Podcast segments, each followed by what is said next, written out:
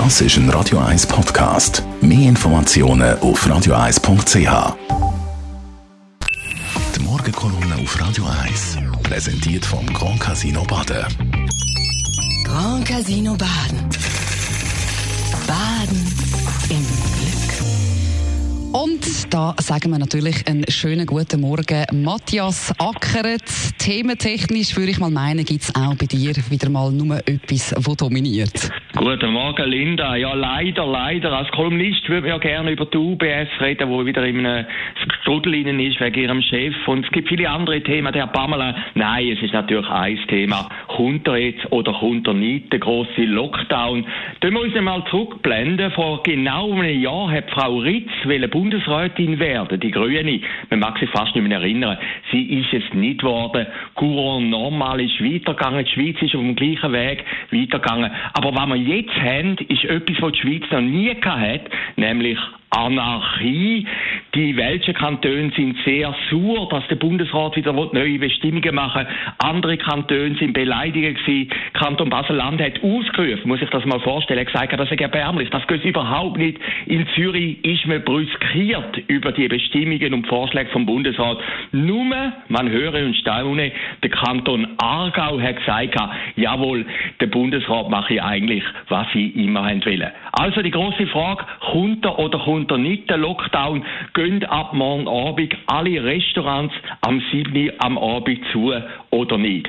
Ich nehme an, ja, sie werden zugehen. Der Bundesrat hat jetzt ein Zepter in die Hand genommen. Er will sich durchsetzen. Man hat das auch gehört in diesen Statement vom Herrn Berset und von der Sommaruga. Man will sagen, wir haben alles im Griff auf dem sinkenden Schiff.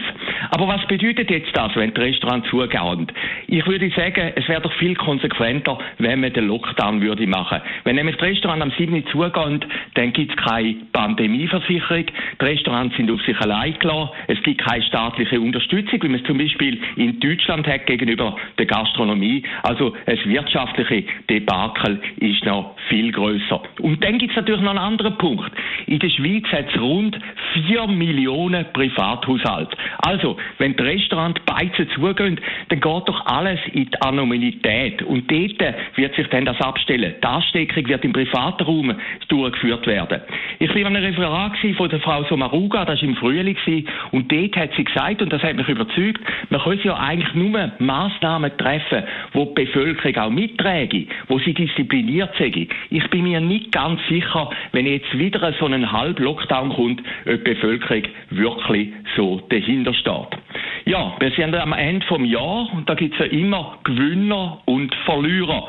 Der Berset hat jetzt gerade ein Buch rausgegeben, à la Blocher-Prinzip, nämlich das Berset-Prinzip, wie ich diese Krise bewältige.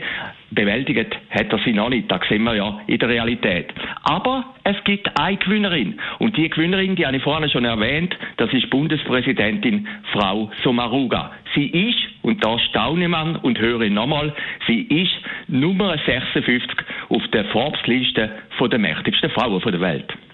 Vielen herzlichen Dank, Matthias Ackeret. Die ganze Morgenkolumne können Sie übrigens auch noch einmal nachhören als Podcast auf radioeis.ch.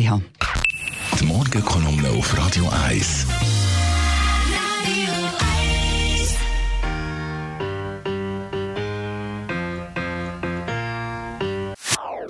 Das ist ein Radio 1 Podcast. Mehr Informationen auf radioeis.ch.